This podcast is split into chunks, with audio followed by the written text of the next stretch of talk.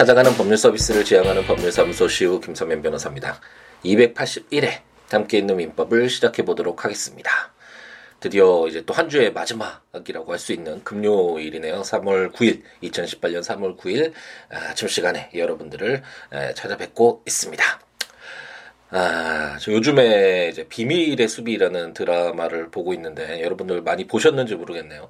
예, 굉장히 많이 에, 예, 알려지긴 했는데 뭐 시청률이 굉장히 높지는 않았지만 어, 명작이라고 어, 이제 평이 많았던 그런 것을 아, 이제 듣고서 언젠가는 봐야겠다라는 생각을 했었는데 아, 요즘 이제 특별히 볼 드라마가 없어서 어, 이제 에, 퇴근하고 이제 와서 아내와 아, 뭐 맥주 한잔 하면서 어, 이렇게 비밀의 수 1회씩 이렇게 다시 보기로 보고 했었는데 아, 이제 마지막 부분을 이제 아, 앞두고 어, 있고 아, 그 비밀의 숲을 보면서 물론 제가 아, 개인적으로 가장 좋아하는 아, 그 시그널 같은 그 정도의 에, 어떤 어, 제가 개인적으로는 에, 그 정도는 아니지만 그래도 상당히 잘 만들어진 드라마라는 아, 생각이 들고 아, 처음 1회에 등장했던 아, 갈등이라고 해야 되나요? 드라마적인 요소로서는 그 갈등의 원인을 그 하나로만 아, 계속 파서 어, 16회인가요까지 이어간다라는 게 어, 굉장히 작가의 역량도 뛰어난 작품이 아닌가라는 생각이 들었습니다.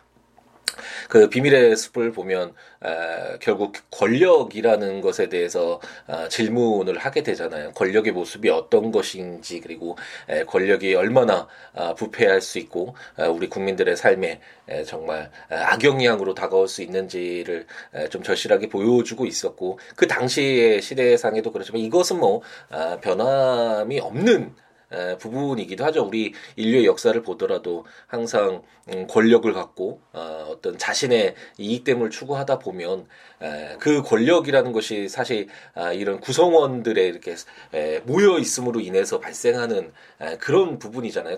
자기 혼자 어, 그 무인도에 떨어져 있다면 뭐 권력이라는 게 있을 수가 없죠. 뭐 자기 혼자 하고 싶은 대로 다 하더라도 그것을 권력이라고 하지는 않잖아요.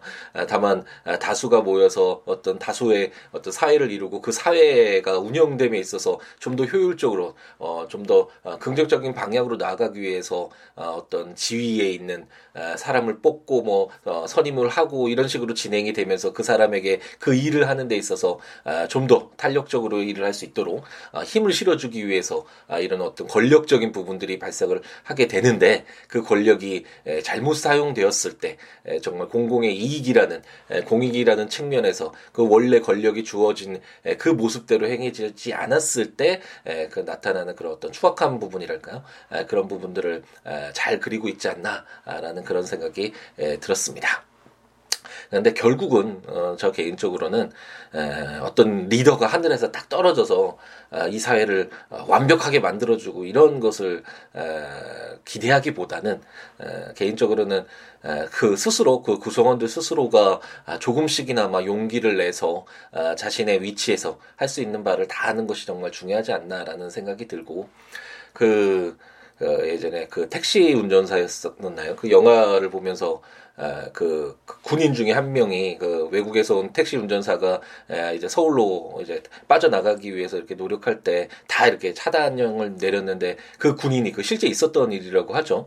아, 자신의 어떤 판단으로 아, 이렇게 딱 보내주는 그런 장면들이나 아, 그 1987, 저 최근에 봤던 영화 중에 가장 아, 정말 인상적이었던 어, 좋은 영화라고 할 수 있는 1987에서 아, 뭐 검사 역할로 나왔던 분이나 아니면 뭐 어, 신문사 사장님이나 기자분들이나 각자 어, 자기의 역할에서 정말 그냥 가만히 있고 침묵하면 아, 큰 해가 없을 수도 있는데 그 목소리를 내고 그 행동을 함으로써 아, 불이익이 있을 수도 있죠 분명히. 불이익이 실제로도 있었을 것이고 아, 그런 불이익을 감수하면서도 자신의 위치에서 자신의 양심에 따라서 도덕적인 기준에 따라서 그 행동을 했기 때문에 그 어떤 권력 의 어떤 힘을 이겨낼 수 있는 그래서 우리 사이가 좀 더 나아지는 아, 그런 계기가 되지 않았나 그런 각자의 위치에서 아, 자신이 할 수 있는 아, 용기 내서 할 수 있는 그런 부분들이 에, 이제 하나둘씩 쌓여가면서 사회가 좀 더 나아지는 것이 아닐까라는 그런 생각을 해보고 요즘에 그 미투 운동도 어, 정확히 어디에서 시작됐는지 모르겠지만 그 검사님의 어떤 아, 용기랄까요 음, 거기서부터 이제 시작이 돼서 아, 사회적으로 아, 변화가 이제 되어 가고 있죠.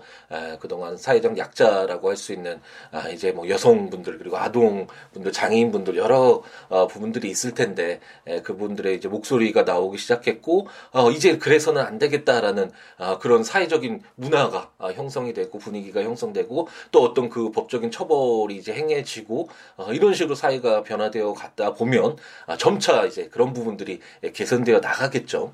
아, 그런 것들이 에, 이제 개인의 어떤 용기, 굉장히 용기잖아요.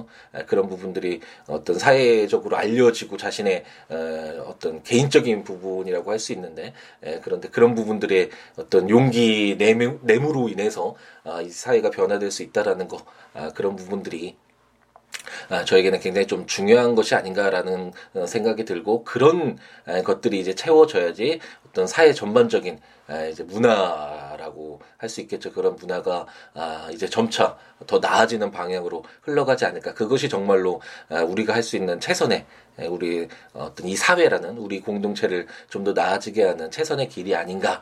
아, 무조건 누구에게 맡기고 어떤 우리 정말 뛰어난 리더 하늘에서 이렇게 뚝 떨어져서 우리 모두를 구원해주고 이것보다는 우리 스스로 지금 있는 우리의 모습들, 우리의 어떤 사회 생활들 이런 것들 속 에서 아, 스스로가 정말 최선을 다해서 또 노력하고 용기 내고 어, 어떤 잘못된 것이 있으면 고쳐 나가려는 그런 노력들 그런 것이 정말 필요하지 않을까라는 생각을 한번 해봅니다. 함께 있는 민법 아, 이제 돌아가야겠죠. 이제 오늘은 이제 후경 감독인에 관련된 규정 이제 세 개의 남은 세 개의 조문을 읽고 마무리를 진다라는 설명을 어제 이제 아침에 드렸었죠. 그리고 이제 월요일부터는 후견인의 임무 가장 중요한 내용이라고 할 수 있겠죠. 아, 후견인이 어떤 일을 하는지와 관련된 내용을 가지고 이제 공부를 하게 될 것입니다. 후견 감독인과 관련돼서 어제 말씀드렸듯이 내용이 특별히 어렵진 않죠.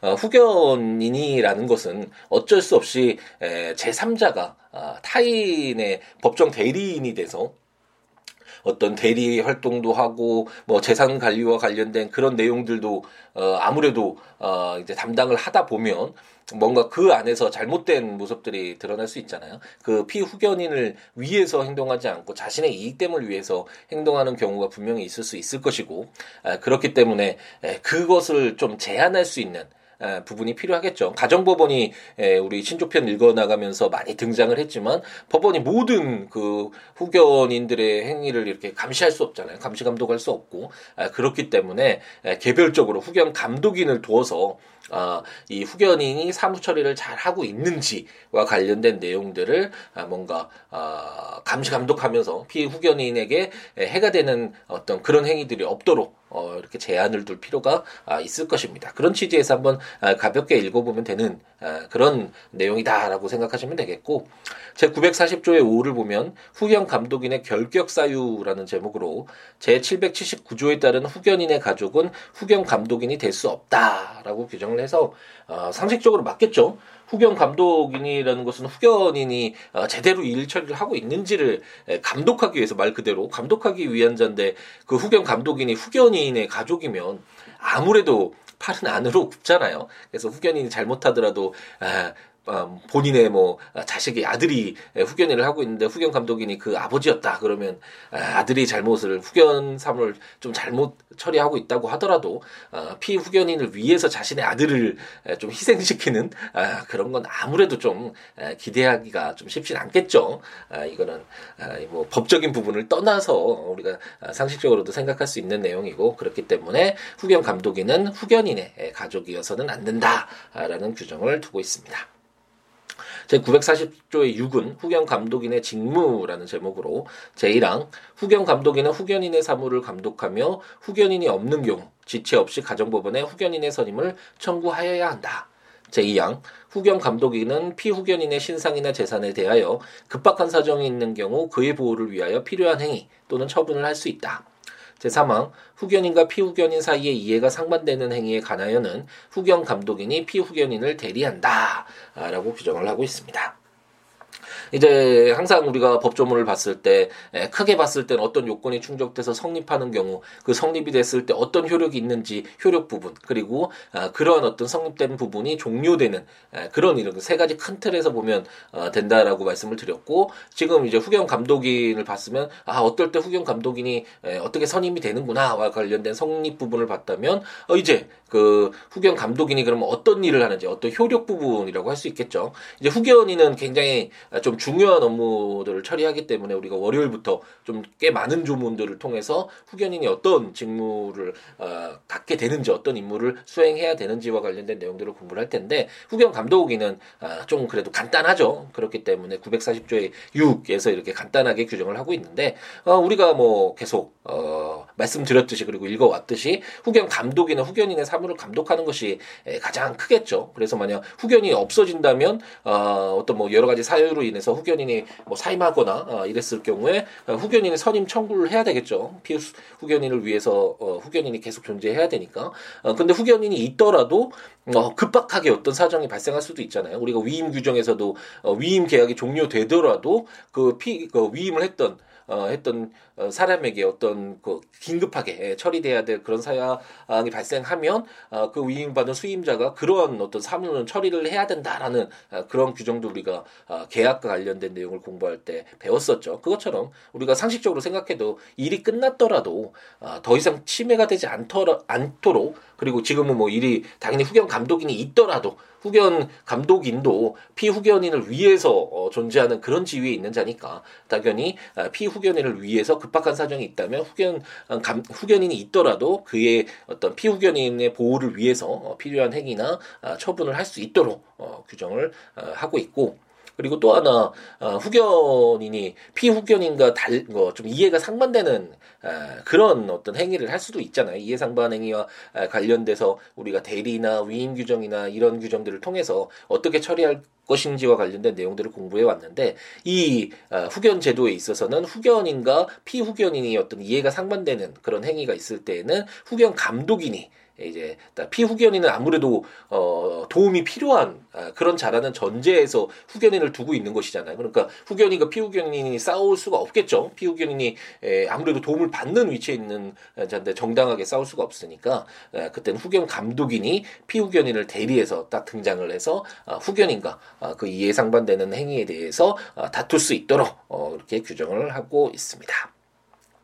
제940조의 7은 위임 및 후견인 규정의 준용이라는 제목으로 후견 감독인에 대하여 제681조, 제691조, 제692조, 제930조 제2항, 제3항, 936조 제3항, 제4항, 제937조, 제939조, 제940조, 제947조의 2 제3항부터 제5항까지 제949조의 2, 955조, 955조의 2를 준용한다라고 규정해서 어, 일반적으로 이제 어, 친숙하시죠. 어떤 조문들 어떤 어, 제도가 마무리될 때 유사한 어떤 내용들을 가지고 와서 또다시 또다시 이게 똑같은 내용을 어, 입법적으로 기술하기보다는 이렇게 준용한다라고 해서 그 내용을 그대로는 아니지만 지금 어, 이 후견 감독인도 어쩔 수 없이 그 피후견인을 위해서 어, 어떤 행위를 하는 사무를 처리하는 자잖아요. 이것은 어, 그 형태로 봤을 때 에, 우리가 계약법에서 위임 계약 어, 체결했을 때 이 내용과 비슷하죠. 위임인이 자신의 사무이긴 하지만 이 자신의 사무를 어, 대신 처리하도록 어, 이렇게 어, 규, 그 계약을 체결해서 수임인에게 자신의 사무를 맡기는 어, 그것과 유사한 형태잖아요. 그래서 위임과 후견 감독인이 동일하진 않지만 그 내용이 어, 유사하기 때문에 그 내용을 어, 위임에 있는 규정의 내용을 어, 후견 감독인 규정에도 이렇게 변형해서 그러니까 위임자면 뭐 위임자, 어, 수임자 이런 내용의 용어가 후견 감독인, 뭐 피후견인 이런 식으로 용어만 바뀌게 되겠죠. 그러니까 이렇게 바꾸어서 그 내용을 그대로 이렇게 좀 사용되도록 적용되도록 하는 것이 준용이다라는 이게 어, 우리가 민법 총칙 공부할 때 준용과 관련된 그 용어를 수없이 이야기를 했었죠. 어쨌든 아, 이런 어떤 준용 규정을 두고 있다라는 것을 너무 많이 봤고 아, 한 번씩 이런 조문들이 나오면 어떤 조문인지 한번 되돌아가서 한번 아, 보고 아 그렇구나. 당연히 위임 계약에 있었던 어 우리가 위임 계약을 어 종료 그 아까 말씀드렸던 것처럼 어 어떤 어, 위임 사무가 종료되더라도 급박한 사정이 있을 때 뭐 어떤 이 업무를 계속 처리하도록 이런 규정도 어, 이 후견 감독인에게도 어, 준, 거 준용되어야 되겠고 선량한 관리자의 주의로서 어떤 사물을 처리해야 된다는 이런 내용들은 위임 계약 내용들이지만 아, 후견 감독인에게도 적용될 필요가 있겠죠. 이런 내용이나 우리가 아, 그 후견인과 관련돼서 후견인이 될 수 없는 결격 사유 같은 것들을 봤잖아요. 후견 감독인도 마찬가지로 어, 피후견인을 위해서 어떤 행위를 하는 자이기 때문에 어떤 결격 사유를 두어서 어 혹은 피후견인에게 해가 되는 아, 그런 행위를 할 우려가 있는 자를 아, 배제할 필요가 있겠죠. 아, 그리고 후견인을 선임할 때 피후견인의 어떤 그그 의사를 존중한다라는 그런 내용들만 이제 공부를 했는데 이런 내용들도 이제 후견 감독인을 선임할 때도 아, 이와 마찬가지로 어, 후견인에서 적용됐던 그런 내용들을 에, 어느 정도 이렇게 생각을 해보면 우리가 위임 계약에서 681조, 692조,